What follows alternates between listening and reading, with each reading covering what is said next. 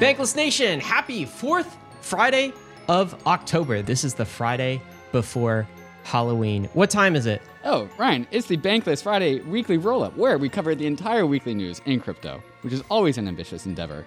Yet this week, while we're persevering into the frontier, we're doing it in spooky fashion. in spooky fashion. This is this is as is tradition on Bankless. At least uh, we did this last year. Neither David nor myself have seen each other's costumes yet. Yeah, correct. We dressed up in costume for this roll up, and I have Kind not seen what this man looks like. He has not seen what I look like. He says his costume is is kind of uh, dressed up, but in a few minutes, in a few moments rather, we're gonna do the reveal. We're gonna turn the camera on and uh, see how spooky you really are, David. Can you tell me about your costume? Like, so what kind of prep work yeah, went so into I'll, this? I'll, I'll tease a little bit right now. Uh, you, Ryan, actually are not going to see my costume. what? Yeah. Uh-huh. Okay. Uh, and So- that will be obvious to you when I turn your- on my camera. What's your costume inspired by? oh, it's an NFT. It's my favorite It's- NFT. It's your favorite NFT. Yeah. Uh-huh. Uh, you're not a dick butt, are you? That's gonna start with crypto. That'd be so weird, dude. I would, I'm glad I, I'm not having to see that if that's what you are. Um, so my costume Uh-huh. was inspired by some recent events. That's all I'll say. Um, Oh, I this? fucking know. I know. No, you are. don't. I know you ready? You. On the count of three. Let's you pray are. start video. One, two, three. What's up, David? it's me. Oh my Your god! Your favorite you crypto YouTube boy. influencer. Fucking- This looks go. like some kind of a like bondage thing we're about to do here. No, I, I I've got one of these weird like green spandex suits on, but Yeah. what you're not seeing is I am a green screen. And so Luke is gonna put my crypto dick butt over me. no, he's not. Yes. That's So you I actually can't see my costume because you just see the green screen. Oh my god, dude, this is weird. This is weird. I'm proud of you for figuring out your background. This background. Oh wait, you just put that into Zoom. Yeah, that's Oh, just in. Zoom. It's easy. Okay. It's easy. Screenshot of BitBoy, done. Oh my God. excuse me. I revealed. Inspired by a crypto influencer. That's all I'll say. Mm-hmm. Yeah. This is not about a, a- an individual at all. But Yeah. uh, notice I'm And not wearing glasses. You are not wearing glasses. episode. Glasses are absent. No glasses. No man. glasses. Dude, well, should we do this? You ready? I have to no idea how Luke is going to layer on my crypto dick butt onto my green screen spandex suit. I actually have no idea um, how you're supposed to see. Like, are those like yeah, I had to I had to eyes? cut Is that- out little eye holes for be able to to do this. I let me tell you, I'm going to be extremely frustrated like one hour into this weekly roll up. I'm already ready to get this thing off. It's gonna be super hot, sweaty, the grossest roll up ever. Um, I can't smile by the way, because every time I do, like it chased my uh, my beard. yeah. Yeah, Yeah, this, is so, this is why uh, you don't have a beard IRL. be somber. No, yeah, that's the reason. That's the reason why I don't have a beard. It's too. That's the reason. Okay, topics of the week. David, let's give the people what they really want. They're not here for the costumes. Yes, they They're are. here for the content, all right? They're here for the not financial advice part of Bankless. Number one, we got to talk about ETH being almost deflationary. This is so weird. I can't see your facial reaction, so I'm just, just going with it. Uh, number two, Apple is being real sketchy with NFTs, David. It seems like they want to sterilize them. It's kind of weird. And what, Hmm. what else we got, David? And Lord of the Rings NFTs. Uh, hmm. We're gonna see how that lands with uh, the community. Uh, do you think Ryan, Lord of the Rings fans are also NFT enjoyers? Uh, I think there's a high overlap there, but uh, I almost want to buy one, but I'm not going to, and uh, we'll, We'll talk about why talk when about we why. get to that section. Yeah. Uh-huh. All right, let's Oh get into the markets, God. David. It was a good week. It was a good week. It was a good yeah. week. What what uh, is Bitcoin price looking at right now? Bitcoin start of the week at nineteen thousand two hundred and fifty dollars. It went up seven percent to twenty thousand six hundred dollars. Very impressive, seven percent. Well done, Bitcoin. We love it. We love it. That's super impressive. Um, we're gonna talk about why maybe in a in a minute. How about ETH? What's that doing for us? Uh, ETH went up nineteen point two percent. What? Nineteen point two percent. You don't get those very often. Start of the week at thirteen hundred dollars. Ending the week where we are right now at fifteen fifty. $1,550. So fantastic week for ETH. Almost a 20% up week. That's uh, big, big, big. Uh, and I'm wondering if this is kind of the the like less supply on the market, you know, taking shape in that it's like when it goes up, it just It shoots goes up, up, in a hurry. That was my take as well. I don't know if we're ever going to be able to say that this is because of the burn, like with a hundred percent level of confidence. Sure. But we we were saying it before that when Ether does go up, it's going to go up more aggressively because of the supply restriction out of EIP 1559 and the proof of stake merge. Yeah. All we need, all we need is like crypto YouTuber confidence. That's all we need. So yeah. One This hundred because percent, ten thousand percent, because because of we are fighting money. for you. Okay, this is not about us. We are fighting for you. I hope you guys understand this. Uh, let's It's not about the money for me. Let's talk about the single largest liquidation event in FTX history. And the runner up isn't even close. That happened last week a $600 million liquidation event. That's because people weren't ready for this big leg up. What are we looking at here, David? Yeah, we're looking we're looking at the uh, crypto prices. Um, we're we're also uh, looking at on the bottom here the aggregation liquidations of all the global average of liquidations, and Yes. there is just this massive green candle implying massive liquidations, uh, and so a lot of bears. Uh, were shorting crypto, shorting Ether, shorting Bitcoin, uh, and when it went, when those prices went up a little bit, we saw a cascading liquidation to the upside, the, the way that we like it to go. Uh, and so there was a short squeeze. So a big short squeeze to the tune of $600 million of shorts liquidated. Uh, and that's why crypto prices moved so violently. Too many people were bearish. Can you tell me why you would do like you're you're a brave you're a brave man you're a brave individual David but like would to you so. ever have the balls to like short crypto I never, I would never, ever short anything. Even so, like even Terra Luna, while it was going down, I was like, I could short this that. thing's gonna But- collapse But like no, like there's it, like crypto is so irrational. It doesn't make any sense to short. Well, I think some traders learned that, and uh, it wasn't just the 600 million on FTX. It was crypto traders hit by 1.2 billion worth of short liquidations, uh, and that was earlier this week. Uh, so a pretty harsh lesson. This is the reason you don't go margin and you never short crypto. Of course, not financial advice, life advice. ETH Bitcoin on the ratio. That's got to have a good week. What's what are we looking at here? Yeah, uh, ETH is up 11.5% versus Bitcoin. We are coming into the tune of 0.0753. That ratio. Point looking zero good. seven five. Looking How, how's your how's your ratio bet holding up, David? Uh, well, it was red before this week, and now it's green. Huh, nice. Yeah. Good to be green. I, I definitely could have opened that trade at a more opportune opportunity, um, but over the long term, I just don't care. It's kind of funny. You, you kind of look like a big green candle right now. If you just like tuck your arms in, hold your arms in. David is a big green candle right now. well, no, they can't see that; they just see dick butt. oh man. Well, I'll have to screenshot this for uh, for everyone else. Let's look at some charts though. Uh, a few coins of note this week. Um, the first is. Oh, actually, first let's get a crypto market cap. Are we above a trillion? We are. Yeah, we are above a trillion, one point zero four trillion dollars. We are now once again measuring the total crypto market cap with a T instead of a B, which makes me feel good. We love the T's. All right, some charts. Let's look at Aptos. Why'd you want to show us Aptos today, David? Uh, because it's on the menu, it's on the list, it's on CoinGecko. Aptos is there uh, trading at uh, one point something billion dollars uh, Wow. with a fully diluted valuation of nine point two billion dollars. So Ryan, you Are wondering? you kidding me? It's Yeah, almost worth po- ten billion dollars. It's almost worth ten billion dollars. So you wonder why there's like all of these VCs are always doing these like alt layer one, like Ethereum killers, and now Aptos is like the Solana killer, and maybe eventually there'll be the Aptos killer. It Because it's because these things keep on coming to market at billions of dollars. So it doesn't matter that they're doing like these three hundred million dollar seed rounds. The VCs have to do it because it works It works every time. Every, every cycle. time. Every With time. almost like it works in like it seems like a one out of ten layer one bets. I don't know. I just pulled that number out of nowhere, but Yeah. like it works a lot of the it time. works. Yeah, it works too much of the time. Such that you're if you're a rational VC, you almost have to take these bets. yeah. Um, Dogecoin. What's Doge? doing this week? Dogecoin is up 30% on the week. I think it's actually the winner of the week over the Why? seven day period. Why? That's it. I'm so glad you asked, Ryan. Uh, it's because Elon Musk bought Twitter.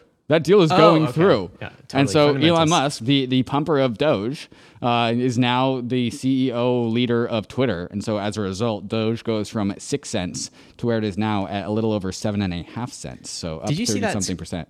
Did you see that um, picture of him like walking to the Twitter offices? Yeah, with As- a big ass like, sink? a, a kitchen sink. Why was he doing that? I think it was some joke of like, um, you know, I threw in everything, but the even the kitchen sink, something like this. And so Ah. he showed up with a sink, you know, for the memes.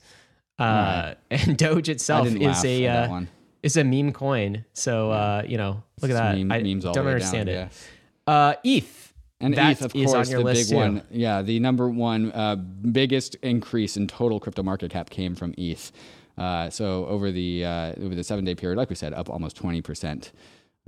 I'm just looking at the charts and looking at these lows when we were down in the Mm-hmm. 900s. That was uh, back in June, so a few months ago now. I'm gonna Um, once again flex my bottom tick buy of eight hundred ninety seven dollars, which is doesn't even show up as a low on the CoinGecko chart. Like you just have to take the dub on that one. You know what? I'm gonna let you flex that because uh, I respect that. I respect that, David. That was a, that was definitely a good buy. Um, I think it could hold up, but there's a big question we're gonna get to: is have we seen the bottom yet? But before we do, let's talk about Meta. Has Meta seen the bottom, David? Meta had an absolutely. This is of course Facebook, uh, formerly Facebook, now called Meta. We don't talk about stocks often, but this is notable. If you bought ten thousand dollars worth of Meta seven years ago, you would now have 9,546 for the astute listeners. That is less than $10,000 over a a, seven number. year, seven year period of time. Um, pretty, uh, pretty big miss. Pretty rough. And earnings came out yesterday. I don't know if you caught some of that, but Mm-hmm. um, basically the TLDR is like all of this investment in the metaverse not yet paying off. Yeah, There are other contributing losses, factors to yeah. poor earnings, but like big losses not paying off yet. Do you have any other takes here? No, that sounds about right. But I think if you would expect, like, hey, if you're going to invest in the metaverse, when we literally invented this metaverse word like a year ago in, in terms of like investability and, and infrastructure, like you'd expect to take losses early in order to be able to profit and harvest later. So like this, that shouldn't come out as a big surprise. Dude, if it goes down another 25%, this tweet is saying uh, it will be less than the market cap of Ethereum. So Ethereum will flip in Meta. Yeah, Meta right now is worth less than Home Depot. Wow, really? Yeah. Yep. hmm Yikes. Yeah. Uh, well, Which kind of makes sense in like this whole era of, of mac- the macro economy, like commodities, real Digital world down. stuff, like building actual housing. Makes sense that Home Depot would have like a good valuation versus Metaverse right now. Yeah. I can't take advice uh, looking at you right now for, from you in this suit, but um, yes. Well, I'm gonna- you're I'm Bit agree. Boy, bro. How can I take No, advice from am- you? I'm a generic crypto influencer. And by the way, thousands of people take advice from crypto influencers, millions, might I add. Uh, you should see my follower accounts. Um, the big question, though, David, I think that people want to know is have we bottomed yet?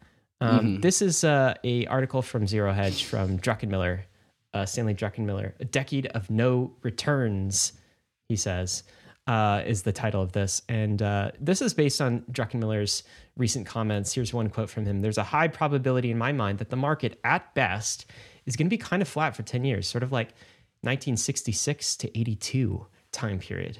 This is sort of a not just Druckenmiller saying this, but a lot of macro uh, thought leaders saying this as well. That basically we could be in for a flat decade, a flat or maybe a down decade, and primarily they're talking about like you know, bonds, of course, but uh, but also equities. And so there's that idea. Uh, what do you think of of that idea generally? And then we can give kind of the counterpoint to this. When we talk to Lyn Alden and we try and get, hey, Lyn Alden, we're confused and scared. Will you help us like tell a story about the history of stuff? And she like pulls in like, well, this part of this macro world looks like this decade. This part of the macro world looks like that decade. I think that's what Stanley Druckenmiller is doing is saying like, hey, like inflation, let's go backwards a few decades and say, hey, let's go, you know, look at the last time there was inflation and like the stock market didn't move for over a decade. I think that's what he's doing. Um, and I think just the broader question is, does history rhyme and to and to what degree? Uh, I think the other more relevant question is, does how much does crypto get caught up in that? Yeah. Yeah, uh, and like we're definitely coupled to macro now, but like we were also coupled to macro. People don't really talk about this often, but we were also coupled to macro in 2018 when crypto prices crashed. Like interest rates were going up in 2018, um, and then over time we had the bear market, we had the crypto bear market, the, also called the build market. And eventually, what happened was that we built so much that we just forced our own decoupling during DeFi summer. Um, I guess it wasn't totally decoupling because uh, that's also when like stimmy checks were going out. Um, but like it did, crypto did decouple and like move away from the stock market. So at some point, like building crypto will just take over, and there's no way that crypto can have like a 10 year flat market because we build too fast. Like stuff happens too quickly. So there's, uh, I think, two questions here. So you know, one question is: Is Druckenmiller right about this being the decade of no returns? And the second question is: How could that affect crypto if he is right? This mm-hmm. is uh, Vance Spencer's take from Framework. What if the Doomers are wrong? What if the macro podcasters are just relishing in their 15 minutes of fame? Run for your life, Anon. Um, hmm. I think the take here is like. Uh, good news or bad news tends to kind of spread virally and, yeah. and, crowd out good news. And sometimes you can be seen as more of an expert if you're predicting, um, you know, chaos and and uh, negative things than in predicting bullishness. And Vance is just like saying, "What if everyone's wrong about this?" It's almost right. like Druckenmiller has kind of become a consensus view. There's a yeah. question of what if macro is is wrong, but then there's also a question of like macro Druckenmiller could be right on macro, Vance could be right on macro, but like, how do you prepare for either case? Mm. And uh, crypto podcast, we are crypto bullish, obviously, but like, do you know what seems pretty compelling is the asset class of crypto because yeah. it is different than equities. It is also different, of course, than bonds in that it is a type of commodity money whose issuance is decreasing over time. It's actually yeah. deflating. Yeah. And so, as long as digital uh, like block space demand increases on something like Ethereum and supply goes down, I think it stands in contrast to other assets, even even equities in the market. And so mm. I I do really am very optimistic that even if Druckenmiller is right, I think we will see a decoupling of macro from crypto uh, at some point uh, during this decade. And that could be an absolutely massive decoupling event too. So I'm still super bullish on the uh, we call the crypto barbell strategy, where yeah. you have like your crypto and that's a large majority of your investments. And then you have super safe assets like dollars, for instance, like stablecoins and crypto, dollars two sides of the bar. Yeah, and then like nothing in the middle. Um, uh-huh. Um, that's my favorite way to approach these markets. Of course, yeah. not financial advice, but uh, we'll see what happens next. David, um, BUSD, the stablecoin, Binance, Binance the Binance stablecoin, yeah. it's on a mm-hmm. tear. Mm-hmm. What's happening here? Uh, the just the total supply is going up. It's crossed twenty billion dollars this month for the first time ever, and now owns more than fifteen percent of all stablecoin market share. Uh, and according to some data out of the block here, BUSD accounts for 22% of stablecoin trading pair volume. So Binance USD getting a planting a flag it's here, to, I, it's here to stay. It's interesting to see who it's taking away from. A little bit of USDC. It looks like it's taking away from. That's the, the pink here, you see. Uh-huh. And then the bottom, uh, this sort of purple blue, is USDT. So it's taking a little bit from uh, USDC and a little bit from Tether in order right. to c- carve out that market share. Well, that makes sense. Those are the two other big ones. Wall Street Journal. This is a headline. Andreessen uh-huh. Horowitz, A16Z, went all in on crypto at the worst possible time. What do you what do you make of this headline and uh, what, what's the article say? Yeah, it's basically just kind of a recap of the state of A16Z's crypto fund thus far. A16Z, of course, raised $4.5 billion, the largest ever fund to raise anything for crypto ever. Uh, and then it's, uh, but the, the line here is that the crypto fund eh, has shed 40%, 40% of its value in the first half of this year, uh, according to people familiar with the matter, says the article. Basically, they deployed a lot of capital at the top. Uh, and they says despite they still have a ton of cash, and they say despite the record cash pile, A16Z Andreessen has dramatically slowed the pace of its crypto investments this year. Mainly, I think what we're really seeing is we're just seeing like uh, trad media reporting that A16Z crypto is down bad. Um, but I think I think you, there's no way that all of A16Z was allocating during 2021 where valuations were extremely overpriced without knowing that. It's not like, oh, like uh, pitch deck for a $100 million valuation. Like they're, they're smart people at A16Z. They kind of know that they were allocating at the top. And I think they, they're ready to take that. Well, what's funny to me is it's down 40% in crypto. I'm like, I consider that a win. well done. Only Right. down Yeah. 20, Ether and 40%. Bitcoin are down like 85% at the bottom, right? Yeah, Yeah. it's funny how these headlines come out at Or these maybe uh, 70%, at these yeah. times. Um, all right, guys, we got a lot coming up next. David, what is happening next in the roll up? Uh, Ether, almost ultra sound, maybe ultrasound by the time you are listening to this. We're going to continue a little bit of the conversation of inflation versus deflation when it comes to Ether, and also talk about the security spend over the last 40, 40 days, because those numbers get me real excited. Uh, and then also, as well, Apple wants to sterilize your NFTs. What the hell does that mean? And PayPal continuing to be shady. Uh, so we'll get to all these conversations and more. Ryan, do you know why? Uh, you know why? So last year um, I had I painted my CryptoPunk onto my face. Yeah. And like, and I wore the hat, and I actually was my CryptoPunk. Yeah. You know why I had to do the, the green screen thing this year? Because why? Because my crypto dick butt's naked. You you weren't willing to do that for the I was not willing to do. Well, what would I do? I'd be like, I have my crypto dick but Uh, here I am without a shirt. No, I couldn't do that. I don't know. Whatever it takes for the views. That's what a crypto influencer would do. If you're a, a real YouTuber, it's all about those views, David. All right, guys, we'll be right back with more. First, we're going to get to these sponsors. Ether. It's finally happening, David. Ether is almost ultrasound money. It's almost official. David, what are we looking at? What are the stats? What are we waiting for? We're of course looking at our favorite website, ultrasound.money. We're not there yet, but we're so close. The trajectory looks really strong. Uh, Ether, since the merge 42 days ago, has issued 0.009% inflation. That is a total supply of new net new total supply of 1,200. I actually saw it down to as low as 950 Ether since the merge yesterday.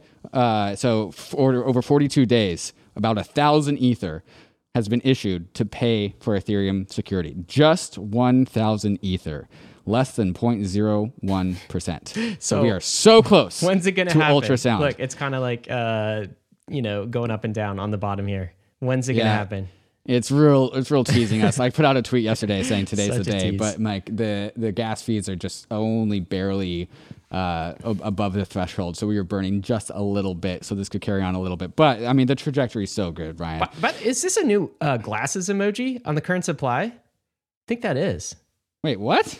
Do you know What's nothing triggers me more than glasses, David? Nothing. I, that guy wearing his goddamn glasses. the current supply Is that the because of the, the the shenanigans? What happens Is when you click I, it? I have no idea. It's just glasses. So triggering. Some kind of elite banker money. That's what we've fallen for. Uh, what you tweeted something about this? Let me read your tweet. Ethereum has spent just 2.3 million on security the last 40 days because of how efficient proof of stake is. That 2.3 million of costs produced 13.5 billion of security. So that's a pretty good ROI. What are we talking about here?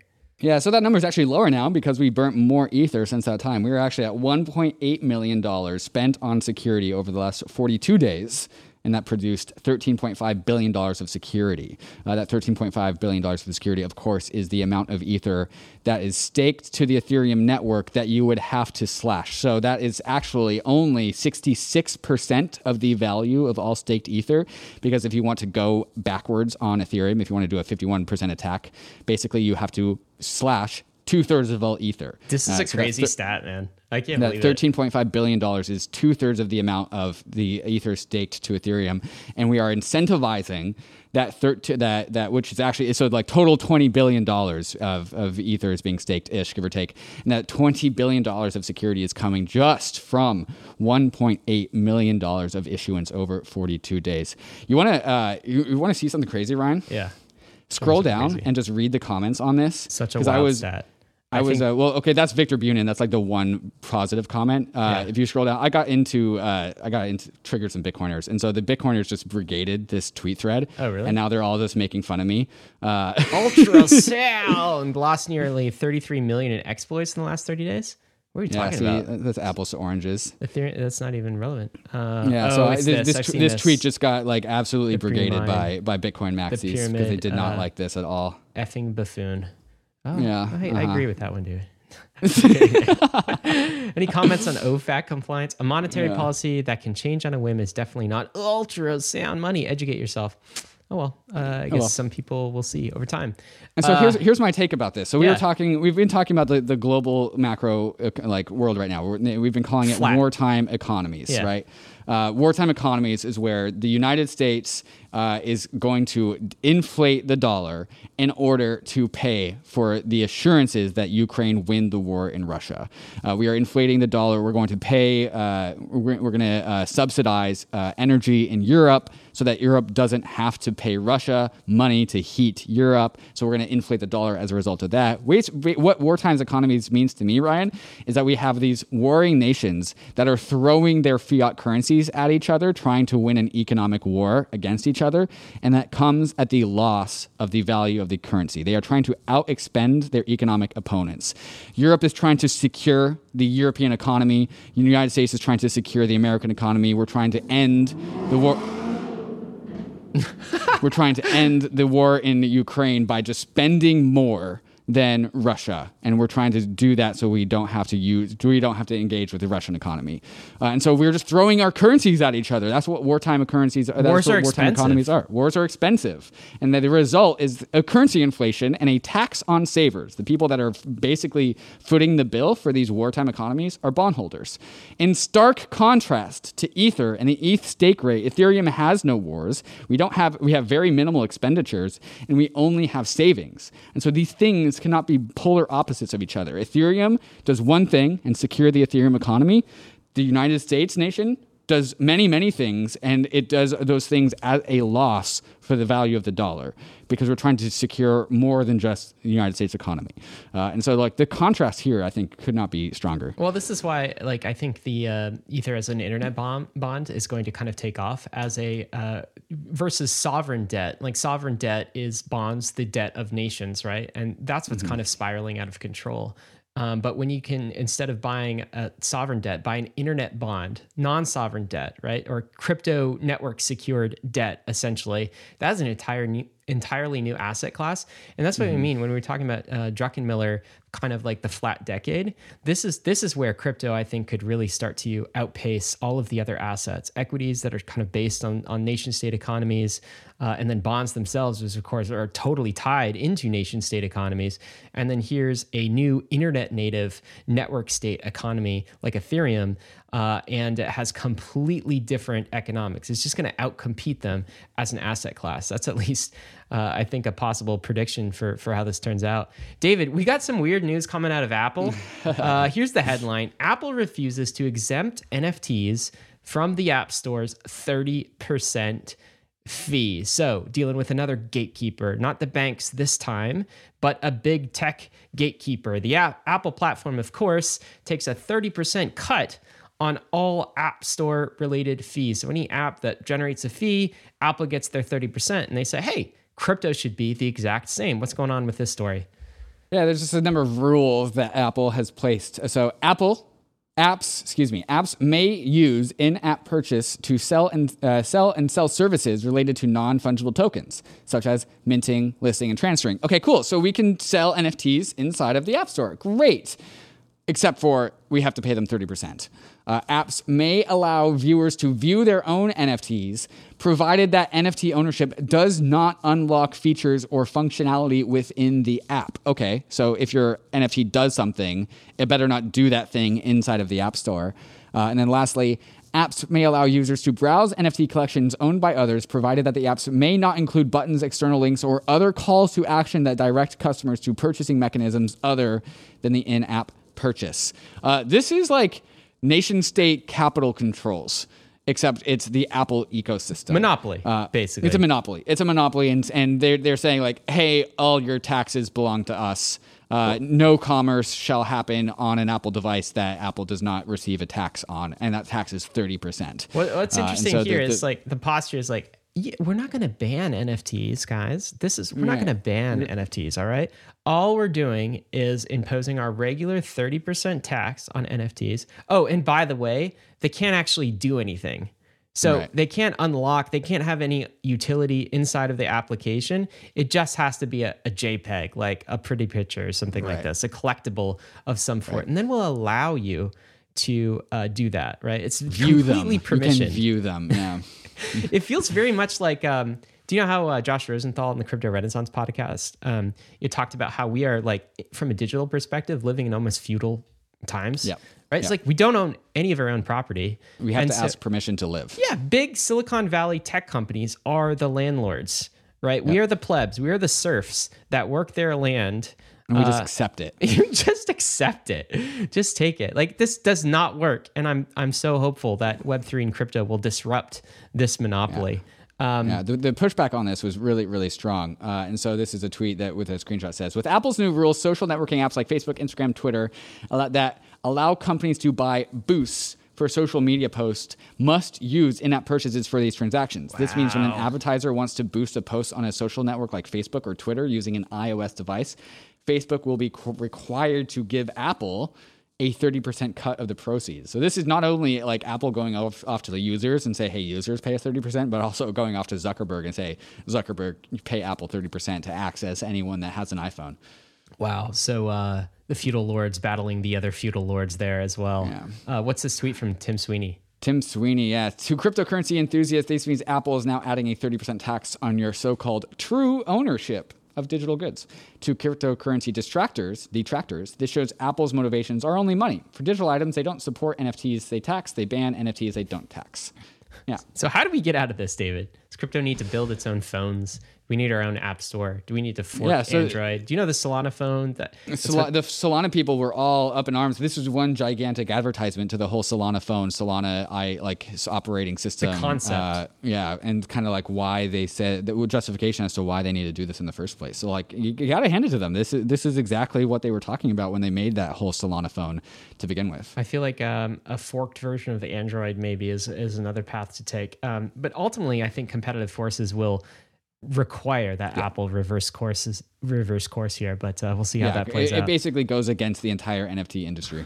It does. Um, let's talk about PayPal. This is uh Do you remember? There's a few roll-ups ago. Remember that thing where PayPal updated their terms of service so they Mm-hmm. could steal like 2,500 from your account if you have a PayPal account. Uh, they updated their t- terms of service to say that if you said something they don't like, for example, for, for any reason, If, if you, if Something you is against verbalize anything that violates their terms of service, Exactly. Um, and then uh, people got really upset on on Twitter about this and kind of media, and they they called uh, uh, PayPal out for it. And PayPal was like, "No, no, just that was a mistake. Just kidding. Uh, we didn't actually add that to the terms. That was a mistake. Don't know how that got out." And they removed it from their terms. Well. Last week, they just added this language back in. like when with no change, the world wasn't Zero looking. change. I guess everyone was obsessed with Kanye, and like no one was looking. And then this, so this is the um, the, the terms that they added: the promotion of hate, violence, racial, or other forms of intolerance that is discriminatory gives them essentially the ability to uh, withdraw twenty five hundred dollars from your bank account. He, here's the thing, Dave. it's like how crazy is this? Like we have to. I mean, how often have you read your bank's terms of services, right, or PayPal's terms of services, or do you keep up with every update when they release a new terms of service? Absolutely not. No one does. It's That impossible. would, that would be drowning in that would be that would be a, if I did that if I if you read every single terms of service that would be like a mental disorder and you would need to get help. Uh, for sure, and like also it'd be like a full time. Like you don't. There's not Yeah, even the it would, capacity it would, to do it would this. suck up your entire life. That's how broken it is. I, I loved a, a tweet from um, one commenter who said, Where are the immutable terms of service? We can't stay up to date with all the terms of service of the millions of services we use daily. Yeah, particularly banks. Where are the immutable terms of services? David, that's what crypto is. Is that what a smart contract is? That's what a smart contract is. It's an immutable immutable terms of service. terms of service where hmm. no one can go back hmm. and reverse things on you, or while you're not looking, change the rules to withdraw 2,500 from your ETH address when you're not looking. That's impossible. We have immutable terms of service. This is why we go bankless. And whether PayPal plays the game of removing it again and it was like just kidding or like it's not really what we meant, how can we trust them? Right? Like, how can we trust any banks not to slip these sorts of things in when the opportunity arises? Uh, this is why we go bankless. Yeah, and in, in contrast to terms of service, which is like you know ten thousand pages of mostly legal speak, a smart contract, even though like I can't read a smart contract, I don't read code. At least a smart contract is like the minimum viable lines of code needed to do something. So at least they're they're not adding in and layering in fluff on fluff on fluff on precise. legal speak, right? It's exa- extremely precise. It's not subjective. It can't be settled in courts.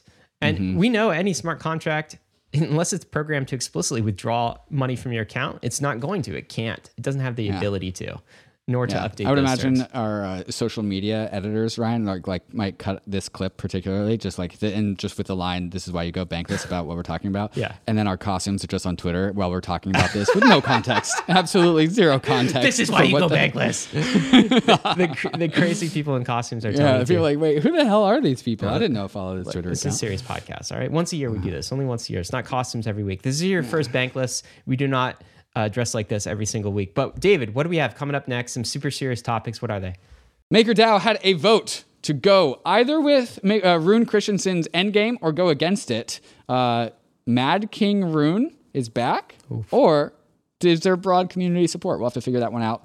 Also, Lord of the Rings NFTs, exciting or dud. We'll see what uh, Lord of the Rings and, and Warner Brothers is doing in Web3. And also, FTX stablecoin. What do you think the FTX stablecoin ticker would be called, Ryan? Uh, FUSD? no. FUSD. FUSD. that could be a should. name in itself. They should. Anyways, all of these conversations and more right after we get to some of these fantastic sponsors that make the show possible. DevCon 6, which was, of course, a little over a week ago, but all my interviews are out now. So, the DevCon 6 experience, if you want to catch up on DevCon and feel like you didn't miss a beat, all of my DevCon videos are interviews with Vitalik, Dankrad, Justin Drake, Kevin Owocki, Aya Miyaguchi, Peter from Geth. The first interview I've ever seen from Devs. Peter These are the protocol Geth. devs. Yeah. These are the protocol devs. All of these interviews, they're between 10 to 20 minutes long, uh, just bite sized interviews to catch you up with what happened at DevCon. So don't miss out on DevCon. A bunch of cool stuff happened. Where's that? That's on YouTube. It's also on on, the RSS feed, though, right? It's also on the RSS feed. So either way, wherever you're listening to this, uh, they are where you are listening to this. So go check those I, out. I listened to the Vitalik one. I can't wait to listen to others. It, DEFCON 6, right? Because this is Roman numeral. Yes, I What's messed for? up my Oh, Roman numerals. That's- Yeah. It's been a while. Who knows? Who uses Roman numerals anyway? yeah, it's the fake number yeah. system. Okay, uh, Maker DAO. Uh, they Mm-hmm. just the, yeah, this is the Maker DAO news we were we were uh, talking about just before the break in two parts. So the first part Mm-hmm. is the community has approved Coinbase's proposal to custody up to 1.6 billion dollars of USDC Mm-hmm. with Coinbase Prime. The reason they're doing that is to get a little bit of return on that money. It's interesting that that is all being custody, but I guess it also doesn't matter because it's USDC, USDC, anyway. yeah. So it's all mm-hmm. Coinbase money at the end of the day. That's one part of the Maker news. What's the other part here? Yeah, the other part is the broad MakerDAO member support of Rune Christensen's end game plan to break up uh, MakerDAO into many, many, many meta DAOs, smaller DAOs. Uh, this is uh, an effort to make MakerDAO more censorship resistant, more decentralized, uh, and definitely part, part of the reaction to Tornado Cash and some other just regulatory uh, influences. Uh, but this has been, of course, controversial because while there has been about, about 80% in support versus 20% uh, to, uh, against, uh, 74% was Rune Christensen and all delegates delegates to Rune Christensen. So uh, it's a little a little bit that like Rune it's kind of Rune's way or the highway with how much Well, broad but isn't support the problem he here has. like voter apathy? Like if people wanted to vote something yeah. else, then just vote something else. It's not like he has all of that economic interest. I wouldn't necessarily call it voter apathy because if it was a bigger deal, then there'd be less apathy. I think people are kind of just trusting with their who they're delegating to. Hmm. Uh, but uh, there's been some some uh, controversy as to just it's really hard to outvote Rune.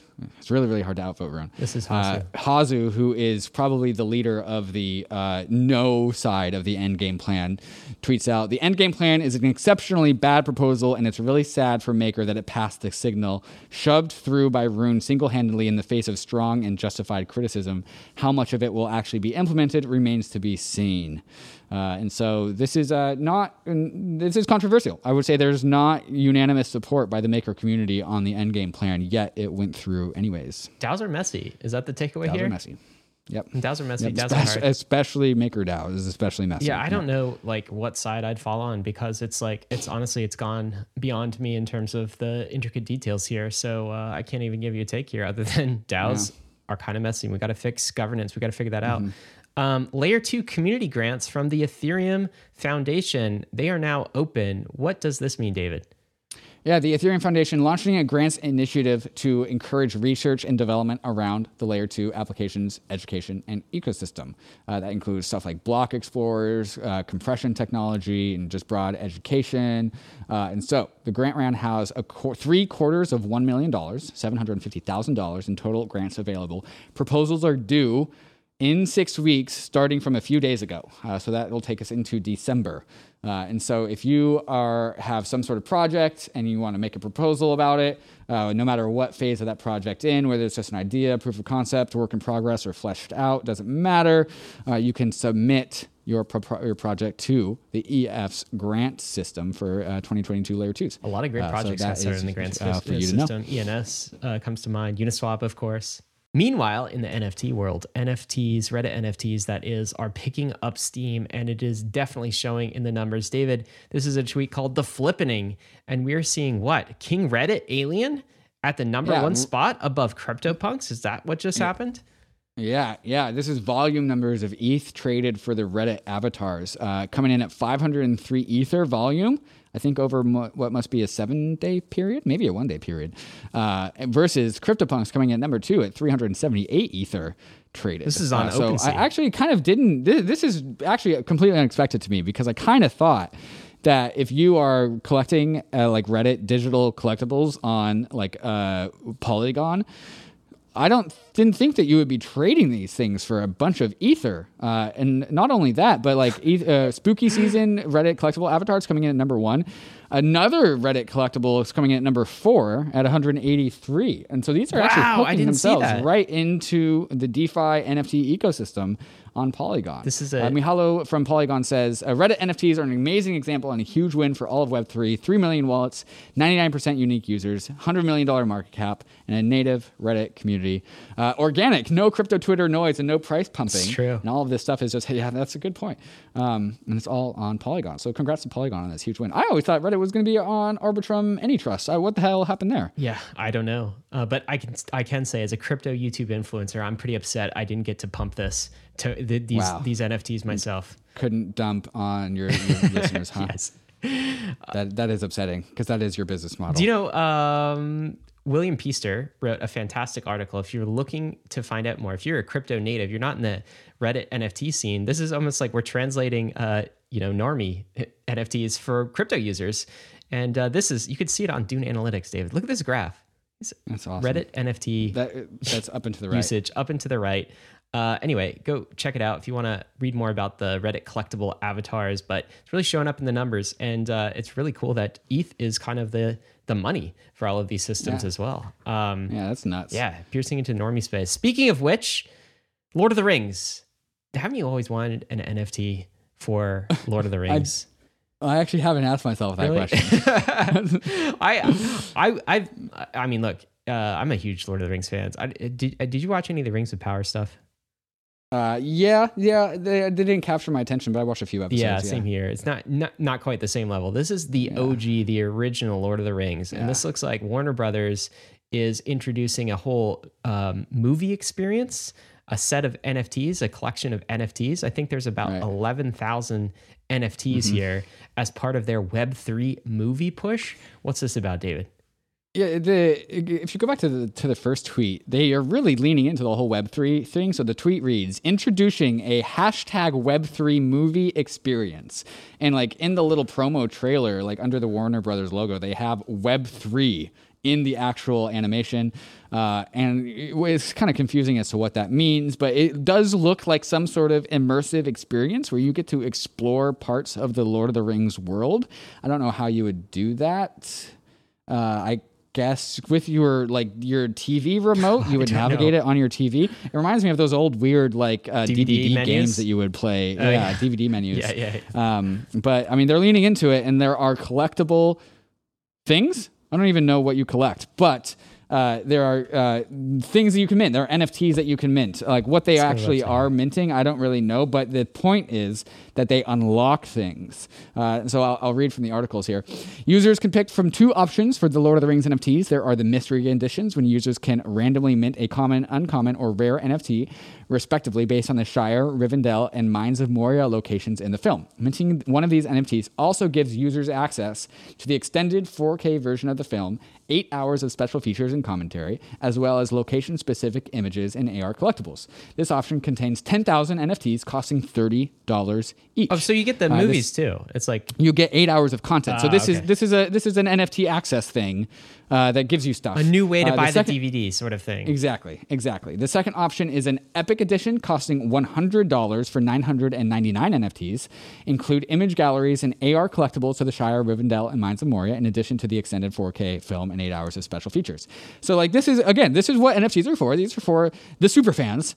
Maybe you're like watching this and like, I don't really, I'm confused. But the super fans are watching this thing and be like, I'm totally buying those. I don't care what they are.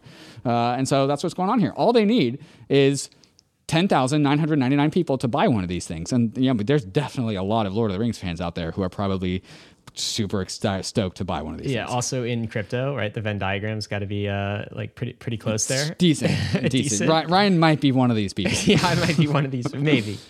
I've been called a fan, but do you know I almost bought one of these, or I almost like investigated it, but um, I have uh-huh. no idea what chain it's on. What's it using? It's something I've never heard of called Eluv.io, the content Alluve. blockchain. So yes. I don't know very much about this, and like unless an NFT is somehow secured it, the, by the Ethereum, website is kind of 2017 vibes. A little strange, a little sketch. It's a little. Oh, they got a white paper though.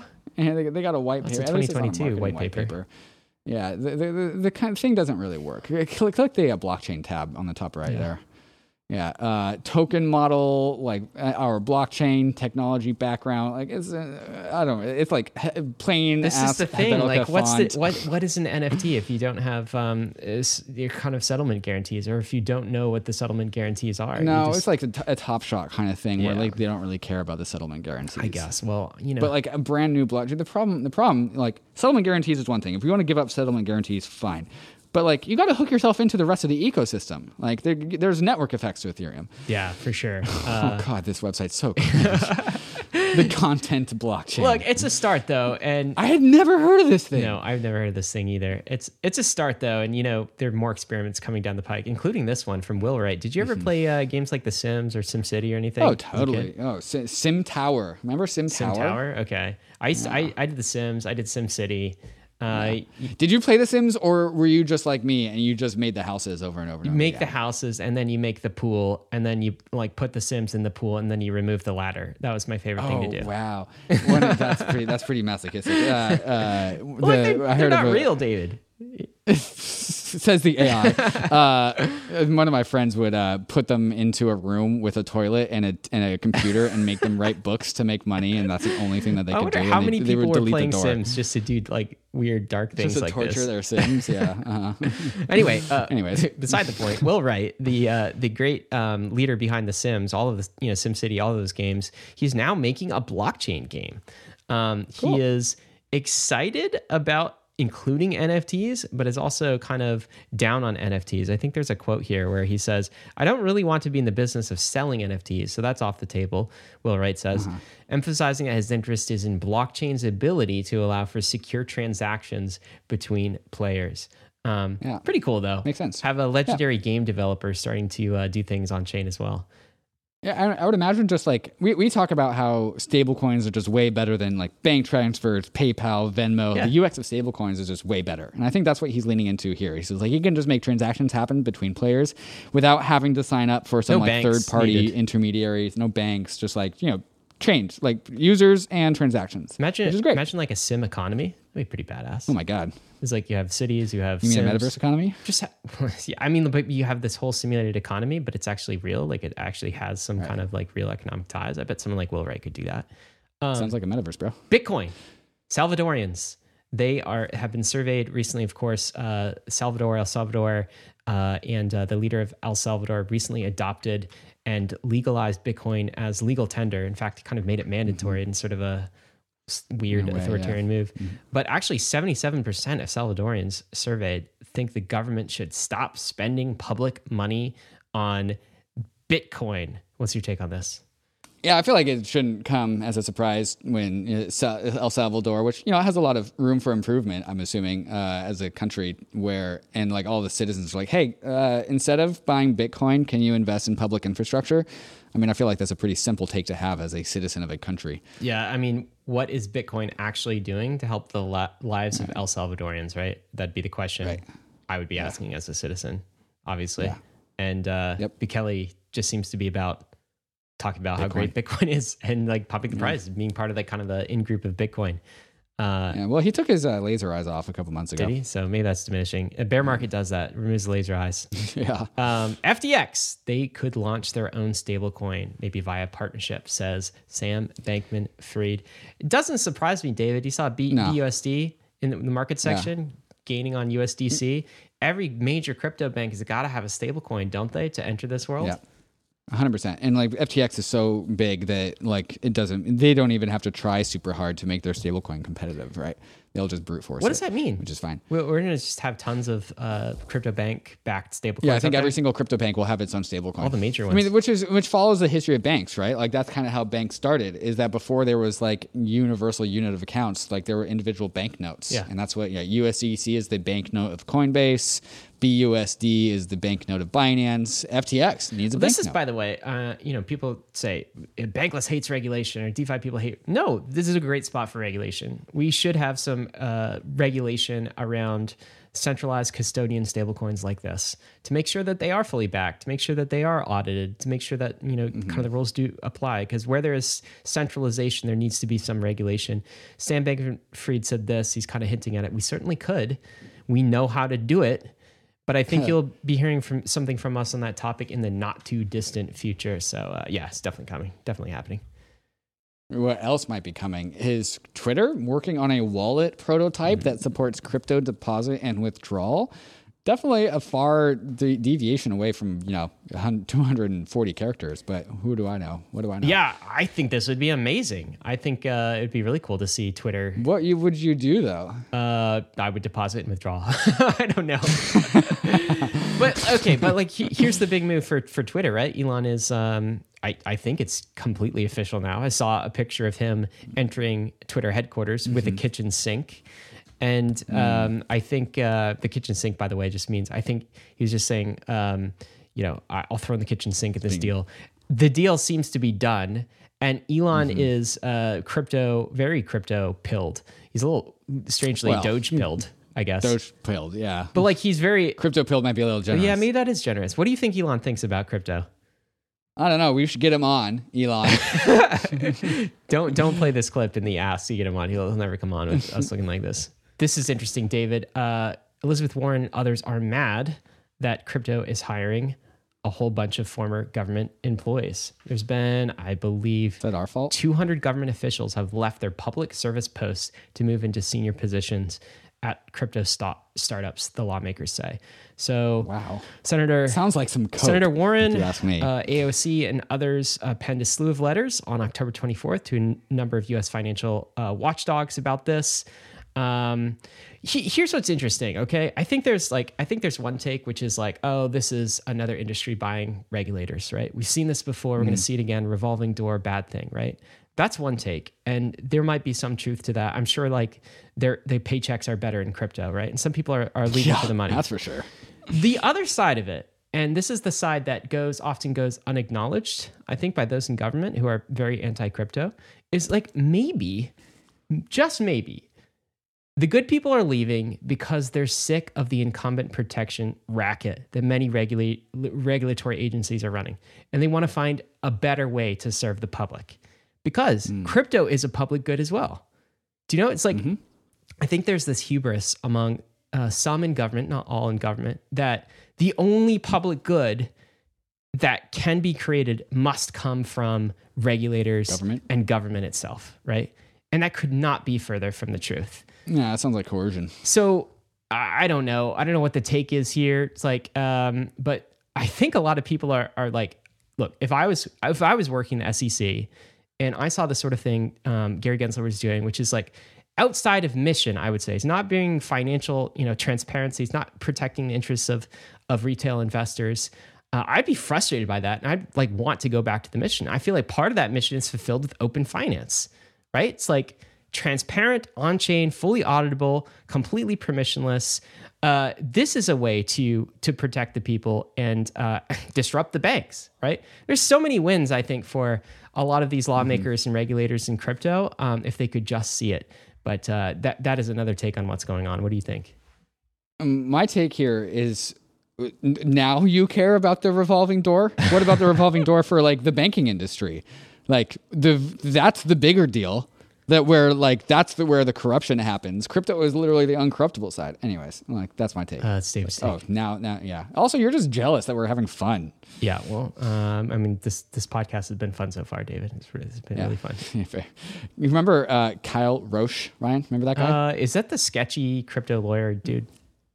That's the guy, yeah, the, the guy with the who denied the claims that he had a formal relationship with A- Avalanche Labs, Ava Labs, to basically sue and kneecap all of their competition. Anyways, uh, he is starting a new law firm, uh, and so uh, the claim here is that he's starting it because he kind of has to, because his like name has been so incredibly tainted that he had to start a new law firm because his old law firm was like named Roche and Partners or whatever. Anyways, um, starting a new law firm. That's great. I mean, I could use a lawyer, but probably not. Probably not Kyle Risch. Sounds like the right lawyer for Bitcoin. Excuse me, you. yeah, for me, I'm. Uh, you know, as a YouTube influencer, I'm pretty excited about lawsuits generally. Um, all right, uh, on the releases side of things, Sound Market is releasing, I believe, their first, maybe secondary market for buying Their music first sound secondary NFTs. market, yeah, Okay, right. Mm-hmm. what's this? What are we looking at? Oh, that's what it is. Yeah, we're looking at the first, the first ever secondary market for music NFTs with a zero percent listing fee. So, congrats to Sound. Have you bought one yet? Have you bought? I have not bought a need music to do NFT that. because I, I don't I don't I don't want to I'm not like here to like speculate on music NFTs. As soon as my favorite bands start listing music NFTs, I will start buying. I think them. I want it. But that's that's the point. That's I the think I want to do one just to test though. But if anyone has any good artist recommendations for like a first a test, just like not uh, you know maybe not an artist I'm super serious about, but just like to test, Right. I'd like to uh, see what it's like, see what the experience is like. Sure. I, I think you're supposed to find an artist that you Oh, like the music that's of. a lot of work. And I'm, I'm going to make a hot take, Ryan, Yeah. that the uh, music that you like and the people, musicians that are minting music NFTs, those Venn diagrams might not overlap a I lot. can't. I can't. Should I be offended by that? It's a bankless nation. Help Well. Should I, I, be I'm also speaking from personal experience, like my, my boomer taste in music, where like I listen to uh, you know the Grateful Dead, Sheepdogs. Bruce Springsteen, and the Sheepdogs. The Sheepdogs, which 99.9 percent of listeners aren't are not familiar with, uh, but they are like a perfect intersection of the Black Keys and the Grateful Dead, and they're from Canada, and they wear Canadian uh, they wear uh, Canadian tuxedos 100 percent of the time. They will not be minting music NFTs anytime David's soon. David's got some rocker uh, rocker music taste. It's uh, it's pretty good. Yeah, big time. Uh, Socket Big Scan. What are they up to? Socket Scan, this is Socket.tech, uh, formerly known as Movr, uh, have introduced SocketScan.io, the first multi chain explorer. Uh, and so I think we've talked about Socket a few times, but if you have asset A on chain A and you want asset B on chain B, Socket Scan will obfuscate every single possible route to get that trade and, and hop done and just make it super easy for you. Uh, and so they've released Socket Scan to see all the various ways that you can go across the multi chain ecosystem. Um, pretty cool. Uh, full disclosure, both David and I are angel investors on that one. You can see disclosures in the show notes as always. Uh, David, it's jobs time. This is our Jobs time. opportunity to tell you on a weekly basis. We're not going to stop doing this. You need to get a job in crypto. So think about your job right now. Is it in crypto? If the answer to that Ooh, question is no, it should Maybe be. that's something to change. Yeah. And you got to go to Uh, Bankless. and uh, we, ha- we have a special job, actually, I would like to highlight, Ryan. So if you can go ahead and click that first job, this? scriptwriter. Okay. Scriptwriter cool. at Bankless. So this person, this uh, job is going to work very closely with yours truly. Uh, and if you think that you can write the easiest and most digestible explanations of what is Ethereum, what is DeFi, What are NFTs? What are smart contracts? Uh, anyone, Ryan, can explain these things using 90 minute podcasts. That's easy. uh, it's harder. It's harder to do it in five to 15 minutes in just a thousand to 2,000 words. So, you know, uh, the, the meme is like it's actually hard to write to communicate in less words, and this is what we are looking for. So, if you think that you can explain in uh, what is DeFi in as short a way as possible, in a way that you would see me expressing this on our new YouTube channel, uh, write a script. Uh, write a script for your preferred what is blank about crypto and send it over. Uh, and if it's a good script, if I like it, uh, we might hire you as a formal scriptwriter to start banging these things We out. These are going to be the videos that the world sees because Bankless can explain things better than anyone. That's what we do. Uh, and the idea of these is what is Ethereum doesn't get the, the you know 10, 15, 20,000 views, but gets 200,000 plus views on YouTube and becomes the canonical videos for how to explain Ethereum, crypto, NFTs, DeFi, smart contracts to the world. So that's my challenge and call to action. If you guys want to work with me writing scripts, uh, write a script, send it my way. And if I like it, we'll hire help you. us help onboard the world, guys. We also got some things from uh, Swell Network, a senior smart contract engineer, another senior front end engineer. This dancing hits Swell. different in a green It looks way better. Uh, senior backend engineer, Swell again. Uniswap Labs director of product management for platform. Uniswap Labs developer relations lead. Uniswap Labs as well, senior front end engineer. OpenHedge needs an engineer. Optimism head of security. Optimism and infrastructure engineer for DevOps. Rabbit Hole CoinShift. I could go on. All of the listings are there for you on bankless.pallet.com slash jobs. You can find all of those things. Guys, we got a lot more coming up. David, what's happening next?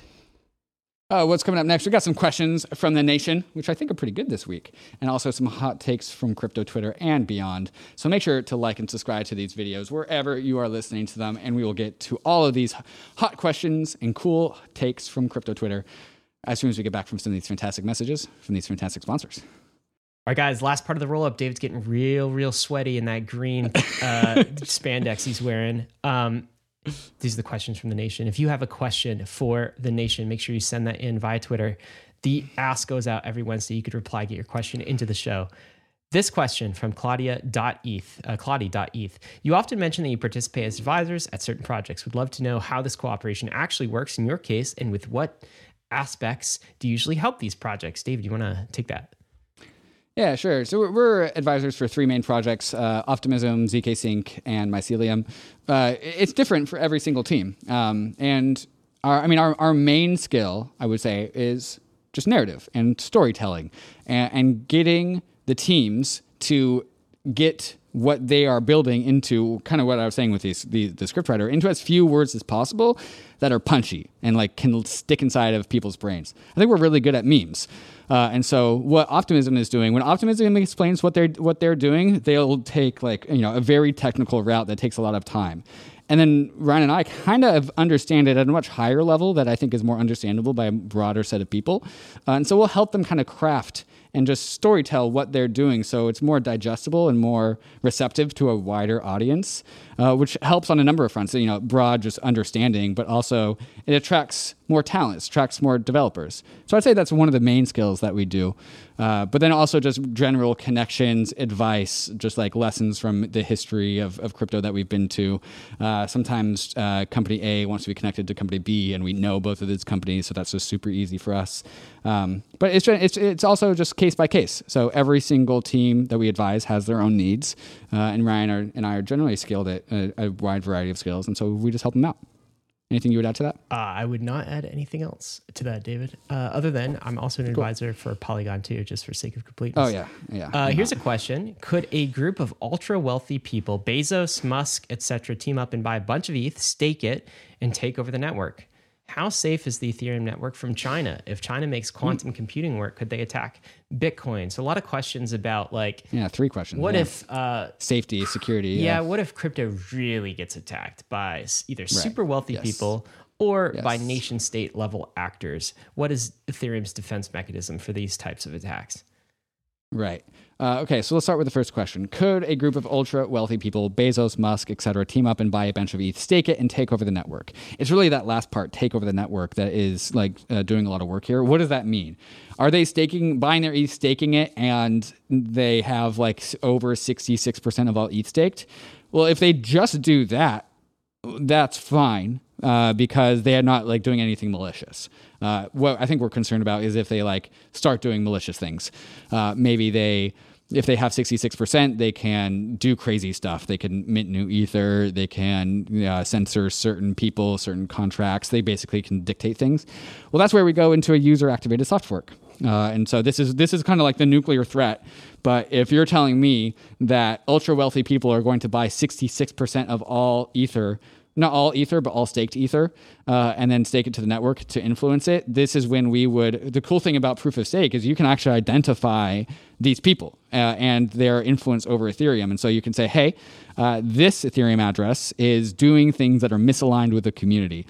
And we are going to the first thing we would do is we would probably just kick them out of the validator pool. Say, hey, get out of here, stop staking. Uh, and if they come back into the validator pool and start staking again, then we would probably do a user activated soft fork where we actually uh, social slash their ether. And this is the the nuclear threat. The the idea is to never do this, but if somebody or a group of people have such a high amount of uh, ether, this is kind of our only choice as a community. And this is why it does not matter who owns what percentage of ether at the end of the day, there's always the nuclear option of the user activated uh, soft fork, the social slashing event, to take over any power, which is why Ethereum always is ultimately settled by layer zero, by the people. Uh, and so if, if chads, if like super wealthy people are doing things that the community doesn't like, the community always has the final say.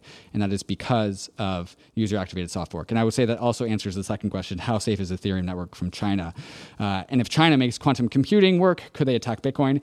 Generally, like the whole threat is that quantum computing is coming. It's going to threaten Bitcoin. It's going to threaten externally owned addresses on Ethereum. Quantum computing is generally a threat to the current state of crypto. Uh, and this is why we, in, a, in, the Ethereum world, we are going to be pivoting away from uh, these ECDSA uh, signature schemes that are externally owned accounts. We're going to have to create smart contract wallets that don't do these things. We already have the solution for this in Ethereum land. Bitcoin, I don't think, has a solution towards the quantum computing threat. Uh, and that's been one of the big concerns behind Bitcoin. Uh, and so, if China does make a computing network work, could they attack Bitcoin? What they would do is they would be able to break the signature schemes of like super old wallets, right? Like wallets that mined Bitcoin in 29, 2009, 2010, 2011. They could they could break a wallet basically. They could brute force their way into finding the private keys for wallets. Uh, this is also the same threat for, for Ethereum, but we have a solution for this in Ethereum. Bitcoin doesn't would need to do a hard fork to prevent this from happening, uh, and I don't know how I see that happening um, uh, watch the Moon Math episode with Justin Drake, our first ever episode just with Justin Drake, to learn more about this. I think one other practical um, measure is like if you're trying to, if you have to buy 66% of staked ETH, it's going to cost a lot of money uh, and it's and it's going to make the ether price it's going to make the ether price go up. I mean, if you're buying that much ETH, I mean, expect to be yeah. buying at the end of that. I don't know, ETH at like thirty thousand dollars or more, yeah. because it's going to it's yeah. going to shoot up that high. There's not that much supply in the market to make this kind of a purchase. So you'd have to covertly right. do it. That's the cool thing is like uh, if you want to attack Ethereum, you, what you have to do is you have to make all current ETH holders extremely wealthy. Yeah that's like one of the big defense. I think there are way better. Honestly, if we got into nation state attacks episode, there there are way better nation state attacks in my opinion. Like to be much more subversive. That's how they'd actually yeah. attack uh, attack it. Like something like Stuxnet, you know, behind the scenes, get something in the code somehow, start contributing to the project. Right. It'd be like that. Not not this kind of economic. Attack. Also jailing a lot of people. Maybe. Uh, wait, what is this question? Will Ryan grow a voluminous stash from Movember? I personally believe this might end the bear market. At least we should try. I think he's onto something. Unfortunately, David, uh, the mustache is not in the future. It's ne- never been. Uh, no? Nothing voluminous. It would just be something that is just like, you know, kind of prepubescent, I think, almost yeah. in, in, terms of its, its, thickness. I've never. Have you ever tried? I have. It's just it's not something that anyone really wants to see, to be honest. I just don't have the I, I disagree. I think Ben Griffin wants to see it. Well, this is a taste of it. What are you looking at today? You that, want more of this? that is like a Gandalf beard, bro. yeah, it could be shaved. It could be taken in. David, should we get to some of the takes? Some takes. Some takes. You want to read this take from Jake? Yeah. Take from Jake. Contrary to widespread belief, traditional finance is not safe for consumers or investors. Sure, it's dressed up to look that way, but its neat and tidy image is a thin veil for institutionalized discrimination, exclusion, and exploitation. Crypto offers a different approach. traditional finance is just institutionalized discrimination, exclusion, and exploitation. Because it's been institutionalized, we think it's normal. That is the take from Jake. And uh, crypto is definitely a different approach to this, much more credibly neutral system without that exclusion, exploitation, and discrimination if we get it right. What are your thoughts on this? Yeah, I think one of the reasons why crypto gets so much flack is that all of our like mistakes and errors and hacks are out in the open. Yeah. Like we don't have the luxury of being a centralized company with like walls around it to hide all of our The, mistakes. the backroom deals are harder to like. There's really Right. no backroom on chain. Exactly. Yeah, which is which is good. Which is good. Uh, what's this take? This is a this is a Yeah. um, poll that you put up, and this is Yeah. David tweeting out who pays for security in Bitcoin. He has three options here: miners, number one; transactors, number two; and holders, number three. And the percentages from this poll came in very interestingly. Um, Yeah. So I, I, before we read out the percentages and also the right answer, I want I want listeners to take a moment and reflect on who they think. There's a correct answer here. Who pays for security in Bitcoin? Where does Bitcoin get its security from? Miners, transactors, or holders? do you mean are you asking 100% of the security, or are you asking for the like the vast majority of the security? Those are different. vast, yeah, yeah, the vast majority. The vast yeah, yeah. majority. The- yeah, there's one answer that really sticks above the rest. There's an answer David really wants. Well, it's pretty Yeah. justified. Mi- miners, transactors, or holders. Okay. Where does Bitcoin get its security from? Okay. So my my gut would be my my default answer to this would be holders, of course. But I'd also probably put an asterisk there around some of these other things. Maybe maybe miners would have an asterisk for me and I could explain why. But what is the correct answer? The correct answer is where does Bitcoin source its energy is from holders. From holders. Source its And energy? this is Do you mean like- not an opinion? This is 100% fact. Source its energy. Do you mean like it's economic energy? You're you're talking about Yes. it's like it's actual um it's actual security defense is not energy. I mean, we say that as a shortcut, but it's actual security defense is is also capital. It's just like pure Yes. money, right? To overcome it's an economic security. That's what you mean when you say power. These are crypto economic systems. They are secured through economics. So people that answered miners. Okay, so the, the, the numbers for who answered this poll also stuck out to me. So who pays for security in Bitcoin? 21% of people said miners. 25% said transactors and 33% said holders. And so while the majority, the biggest one was the correct answer holders, it's not it, it, the, the, these numbers are way too close. So who pays for security in Bitcoin? Miners do not pay for security. They are the people that you pay for security. They are the people being paid for security. They are profiting off of the people that pay for security. That's why they exist. Why, why would miners pay for security? It's their business model to supply security that Bitcoin purchases from the miners. So that, that we can cross that off. And 21% of people said miners, which means 21% got the opposite of the answer, the inverse answer. The other, the other, both transactors and holders are technically correct because the transaction fee, when you pay a transaction fee for Bitcoin, that goes to the miners, and so that is a transfer from transactors to miners. Uh, and 25% of people said transactors, but we'll pull off some stats here in a second. But the real answer, Ryan, is holders coming in at 33%, which was the biggest answer. But it's the between the two miners and transactors the the more people got this answer wrong than correct. And so what we are looking at here on Coinmetrics are the two sources of money that is being paid towards miners for miners to protect Bitcoin. And we are looking at 29 or 19.5 million dollars in daily issuance that got paid to Bitcoin miners that is minted versus $275,000 of total transaction fees from transactors paid to miners. So that is $19.5 million of new issuance versus $275,000 of fees from transactors. that like 95% or something? Uh, that is 98.7% Okay. of, of Bitcoin security came from issuance, which is inflation, which means that holders are the people who are being diluted, who are being inflated, are the people that are bearing the costs of Bitcoin security. And so this is why the answer is unequivocally, well, excuse me, not unequivocally, the, ba- the answer is 98.7% correct that Bitcoin holders are the people that pay, that subsidize for Bitcoin security. Holders pay for security. And the ratio of transaction fees to issuance is 1.3%. Da- David. So Bitcoin is 1.3% paid uh, securities paid for by transactors. Okay, so so a couple things. So one thing to to think about is the analogy of kind of the nation state, right? It's like who pays Mm-hmm. for the security of America, and the answers are like military or taxpayers, Mm-hmm. right? Income taxpayers, excise taxpayers. That's kind of the breakdown. And of course, the answer is not the military. Because they Military does receive not the funds. pay for security. The, the answer always Yes. is who pays for security for America?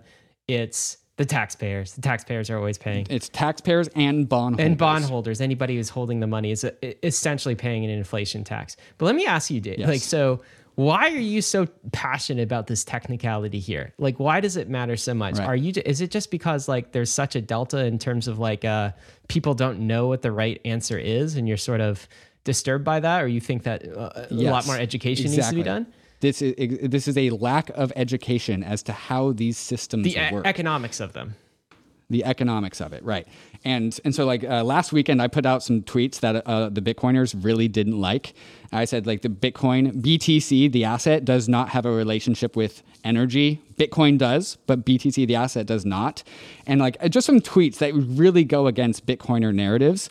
And like I, I was received uh, tons of like hate from Bitcoin, the Bitcoin maxis, which is normal for me. But like even like other people are like, uh, why can't you know Bitcoin and Ethereum just get along? And like the reason why I feel compelled to do, like do this is because the Bitcoin maximalist narratives are wrong about Bitcoin. They are telling a story of about Bitcoin that is not what Bitcoin is.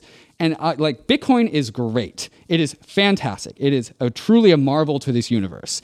The narrative that Bitcoin maximalists say about Bitcoin is completely divergent from that. And so when people say like, "Oh, Bitcoin, Ethereum, why can't we just get along?" I would love to get along with people that tell the true story about what Bitcoin is, but the Bitcoin maximalist narratives are not that, are not what's being told. And that is what grinds my gears, Ryan, and why I feel compelled to, again, this is about education, about who pays for security in Bitcoin. It is holders, it is issuance, it is inflation. And that is a truth that we have to swallow as Bitcoiners. Maximus, you just got clapped back by a dick butt, and I don't know how that feels, but uh, that's what just happened. In case you were wondering, uh, here's a good take. Included this last Moving minute, on. really important one, I think, really interesting one from Giancarlo. Elon is pushing Twitter towards crypto. Zuck is pushing Meta towards crypto. Reddit is going all in on crypto. You're seeing these things. Collectively, that's billions of users. It's just hard to overstate how much of the internet is about to change in the next few years. That, my friends, is a bullish tweet, and I think the bull case for for uh, crypto. Web two is coming on board. Maybe not Apple, but all of these social media platforms know that they have to support a digital property rights system inside of their platforms. And that digital property rights system is crypto. It's effectively it's Ethereum, it's Bitcoin, it's these types of blockchain networks. Super bullish, man. Anything to add to that?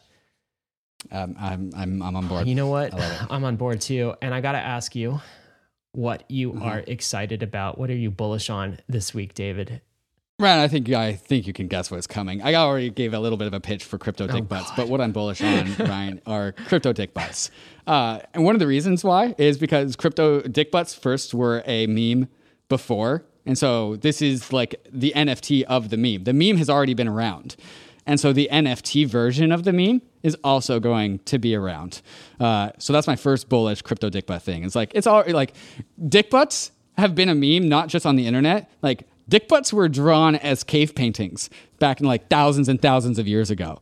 And so the NFT Really? version of like what is a very it's in crypto dick butts man are in our DNA. I swear to God. Yeah. Yeah, this is this is right. Uh, and so of course the NFT crypto dick butts is also going to be around for a very long time. The other cool thing about crypto dick butts is the lore behind them. Every good community, every good cult needs a lore, uh, and the lore about like how dick, uh, crypto dick butts are just like searching for their long lost home uh, around the planet, and they need to find uh, their home, which is uh, the island of Gooch Island. And so I am bullish, Ryan, on crypto dick butts because I am one. Wow, that was a that was a heck of a shout out for uh, this community. How many how many do you own, David? I own two crypto dick. Okay, so here's here's your challenge. they are in my disclaimers and disclosures. page. Get get get me to buy one? What's it going to take to get me bullish on these things? Because is- oh, right now, I am not bullish at all on these things. Do you want one with or without glasses? They, they have ones glasses. with glasses. They have they have nerd you glasses. serious? Yeah. Wait, are you in character or out? No, I'm character s- at I'm moment? I'm I'm I'm me. I'm just me, David. I'm I'm really excited about glasses right now. It's just something something about last week just switched me onto the glasses thing. Uh, yeah, I'll, I'll find you It's some, still a it's still probably not going to be enough though. Not not going to be enough. It's just like it's We'll- we'll strange, man. I don't know like They all come around. it's strange. Okay. Well, David David's into this. That's exciting. Mm-hmm. I'm excited that you're excited. I'm not quite there yet. I am excited. Ryan, what are you excited about then? Uh, you know what I'm excited about is um, Bankless Brazil. All right, so Hmm. David, you and I were on a podcast with uh, Bankless Brazil earlier this week, and um, this is a community that started from the original Bankless podcast and the newsletter in Brazil. And there's a Portuguese Mm-hmm. version of Bankless in podcast form and newsletter form. You can see all the details. They have Discord, everything else. Uh, they have um, they have merch, and we were talking to the Bankless Brazil folks, uh, and it just struck me how global the crypto movement is, and and how global the the Bankless movement is. Right, so um, they've been experiencing like twenty to thirty percent uh, monthly growth, not annualized growth, monthly growth growth in their community, Yeah. and it's because what they were saying is Brazil, the people of Brazil are hungry for crypto right now. I mean, we think inflation is bad in the US. It's like, what, 8% or something? Do you know the uh, Brazilian uh, currency, the real, has lost 90% of its value relative to the dollar? Not relative to CPI, that's relative to the dollar. So you got to stack the dollar on top of 90% Right. inflation on Uh, inflation on yeah. inflation. It's stacking. And so this community is built kind of uh, from the ground up, public goods funded. They're doing like local community uh, meetups. They're Mm-hmm. talking about how like the crypto economy has allowed them essentially to um, shelter uh, some of their wealth and some of their economic opportunities. The ability to log in from the internet from anywhere in Brazil and work for a, a crypto company, a Web three company, get paid in stable coins, get paid in you know uh, assets like ETH. Um, this is so transformational, I think, and it's not just happening in Brazil. Did you know? Um, 8 million people in Turkey are using crypto right now. And so all of this, you know, struck me as sometimes we're in the US, we get stuck in kind of the the US bubble regulatory. It's our Right. battle against the banks. It's a battle battle uh, against Wall Street, that sort of thing. You know where I think some of this could come from? The the revolution of crypto is emerging countries and emerging markets where they just straight like leapfrog over Wall Street. It's like we don't need Wall Street. We don't need US European banks, right? We have Ethereum. We have a bankless money system, and we could build our financial infrastructure on that. So I'm really excited to see where crypto goes and develops in emerging markets.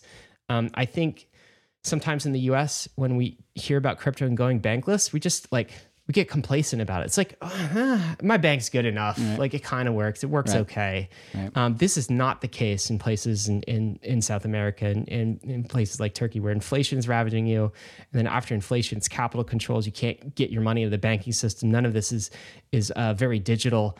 Uh, and so the need in emerging countries is uh, is very strong, and I'm just bullish about the worldwide bankless community. That podcast made me so. Yeah, the uh, the the lesson I think I really took away from the, the podcast with them is that um, the sense of urgency uh, out of Brazil, uh, and I, I think that's probably also echoed. There was that uh, report out of Africa not too long ago from the Chainalysis Africa report saying like crypto just has unprecedented levels of adoption in Africa from payments and just like access to dollars. Um, I, I- think like like we definitely have like this U.S. privilege where eight percent inflation's bad, and that's causing a lot of just like you know bad times, like hard times for a lot of uh, Americans. But I, I it's uh, it's un, it's just different versus the sense of urgency that's coming out of places like Brazil, where it, bad is an understatement, uh, and the the amount of urgency of getting off of the dollar system and getting onto something that can actually not uh, destroy capital along the way for people's lives uh, is is much more than we experience here in the United States. And so the the idea that crypto adoption, like base principles crypto adoption of going back to our roots of store of value and payments is still like still huge for most of the world, and we forget about that here in America. While we talk about things like crypto tickets, and Ryan Ryan comes in and saying, "Well, what about Bankless Brazil?" And I'm like, "Well. Well, you know, we'll let bankless listeners, uh, you know, Dick Dick Butts have their place too. you know, fun fun games as well. But yeah, this is all part of a a very important mission, and it gave me that that worldwide scope. I mean, the Bankless Brazil folks were just like, hey, for people in America, crypto is seen as an investment. For like for here, it's like a way out. It's like a necessary. It's not an investment. We need this. It's a tool. It's a life. in order to in order to live and survive in our economy, and that that just struck me. Uh, so Man, you're making BitBoy look really it's just a generic crypto influencer, David. There's no, there's no, I don't know who BitBoy is. Um, all right, shall we get to uh, What's a- what's a the meme of the week? Uh, you know, I, I stumbled across this. This was floating around. Uh, do we need a meme of the week this week? I'm a dick butt. You're a crypto influencer. well, let's do this then. It's a AI tweet generator. So uh, Right. this is an AI. It's a tweethunter.io that will generate tweets from from any uh, popular Twitter account that you want. So uh, do you want an AI to generate a pop tweet? Let's see what it looks like. No, I ran out of No, I trials. don't. Uh, we can't. But I got the AI earlier to generate a Vitalik tweet. Um, do you want to read this? Vitalik.eth kind of says to anyone who's working on an Ethereum 2.0 project, one, your goal should be create a protocol that is as safe as possible and maximally open. Two, your hard fork strategy should be no hard forks. Uh, that's a good take. Wait, your hard fork strategy should be no hard forks. That's not something Vitalik would say, David. Well, okay, so this is an AI that wrote this, so this isn't actually Vitalik. But I'll go ahead and try and interpret this. the the The goal should be to answer and align with your community in a way that doesn't incentivize. That works. forks. And by the way- incentivize. Do you know he does the asterisk thing where he like puts the, Yeah. like the bold? It's kind Yes, of like he- the emphasis. the Yeah, emphasis. I also do that too, because the of AI caught yeah. that. I agree Yeah. with goal number Uh-huh. one. That that makes sense. I could see him saying this, but and working on an Ethereum 2.0 project, he doesn't say Ethereum 2.0. Yeah, right. That doesn't say that. And then the doesn't say that. second one is your hard fork strategy should be no hard forks. No, he would never say that. Yeah, I, I don't even know if that makes sense. Anyways, I think we got one This more. is uh this is one that it generated from This me. one made me laugh so fucking. so this is the Ryan Sean Adams AI, otherwise known as Ryan. Uh, the tweet reads: ETH is fifty percent down, not because ETH is a bad asset, not because ETH is a bad store of value, not because ETH is a bad store of value, not because ETH is a bad store of value, not because ETH is a bad store of value, not because ETH is a bad store of value, not. okay, this is uh this is weird because I can see myself writing this. Should I just like you just know the AI was going to go on saying not because ETH is a bad store of value, as long as the Twitter tweet would allow it. should for. I just like feed this into like my uh my Twitter? Like just read These the are your tweets, These bro. are not my tweets. All right, These are actually your tweets. I would not. ETH is more than fifty percent down. Okay, I could I could see that I would uh, myself saying some of these lines. You would absolutely structure. We'll see how it goes. this. Maybe I'll start using these. Outsource. All right, that's it, man. We, I think we have a moment of zen this week. Should you tee that up? So you're going to hear a moment of zen right after you also hear Ryan give his regular risks and Gotta disclaimers. it, of course. Risks Ryan, and take us home. disclaimers. Crypto, all of it is risky. You could lose what you put in, but we are headed west. This is the frontier. It's not for everyone, but we're glad you're with us on the bankless journey. Thanks a lot. It's for the people. trying to tell you this is about money for me. It's me. I'm here fighting for all the money.